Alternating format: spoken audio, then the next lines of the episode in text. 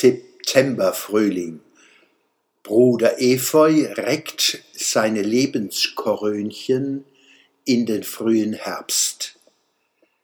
Dieses Haiku und das Foto dazu habe ich im Herbst zwanzig zwanzig in der Rheinebene gemacht.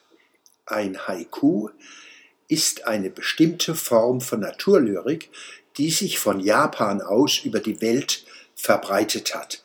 Die Bestimmung, was ein Haiku ist, ist einfach klar und verbindlich.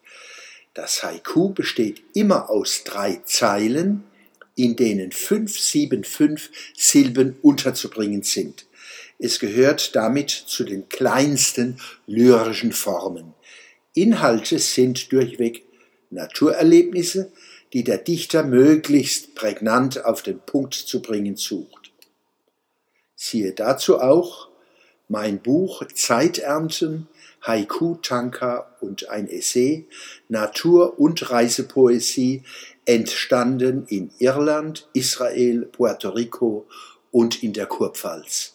Feuerbaum Verlag, Mannheim neunzehnhundertfünfundneunzig.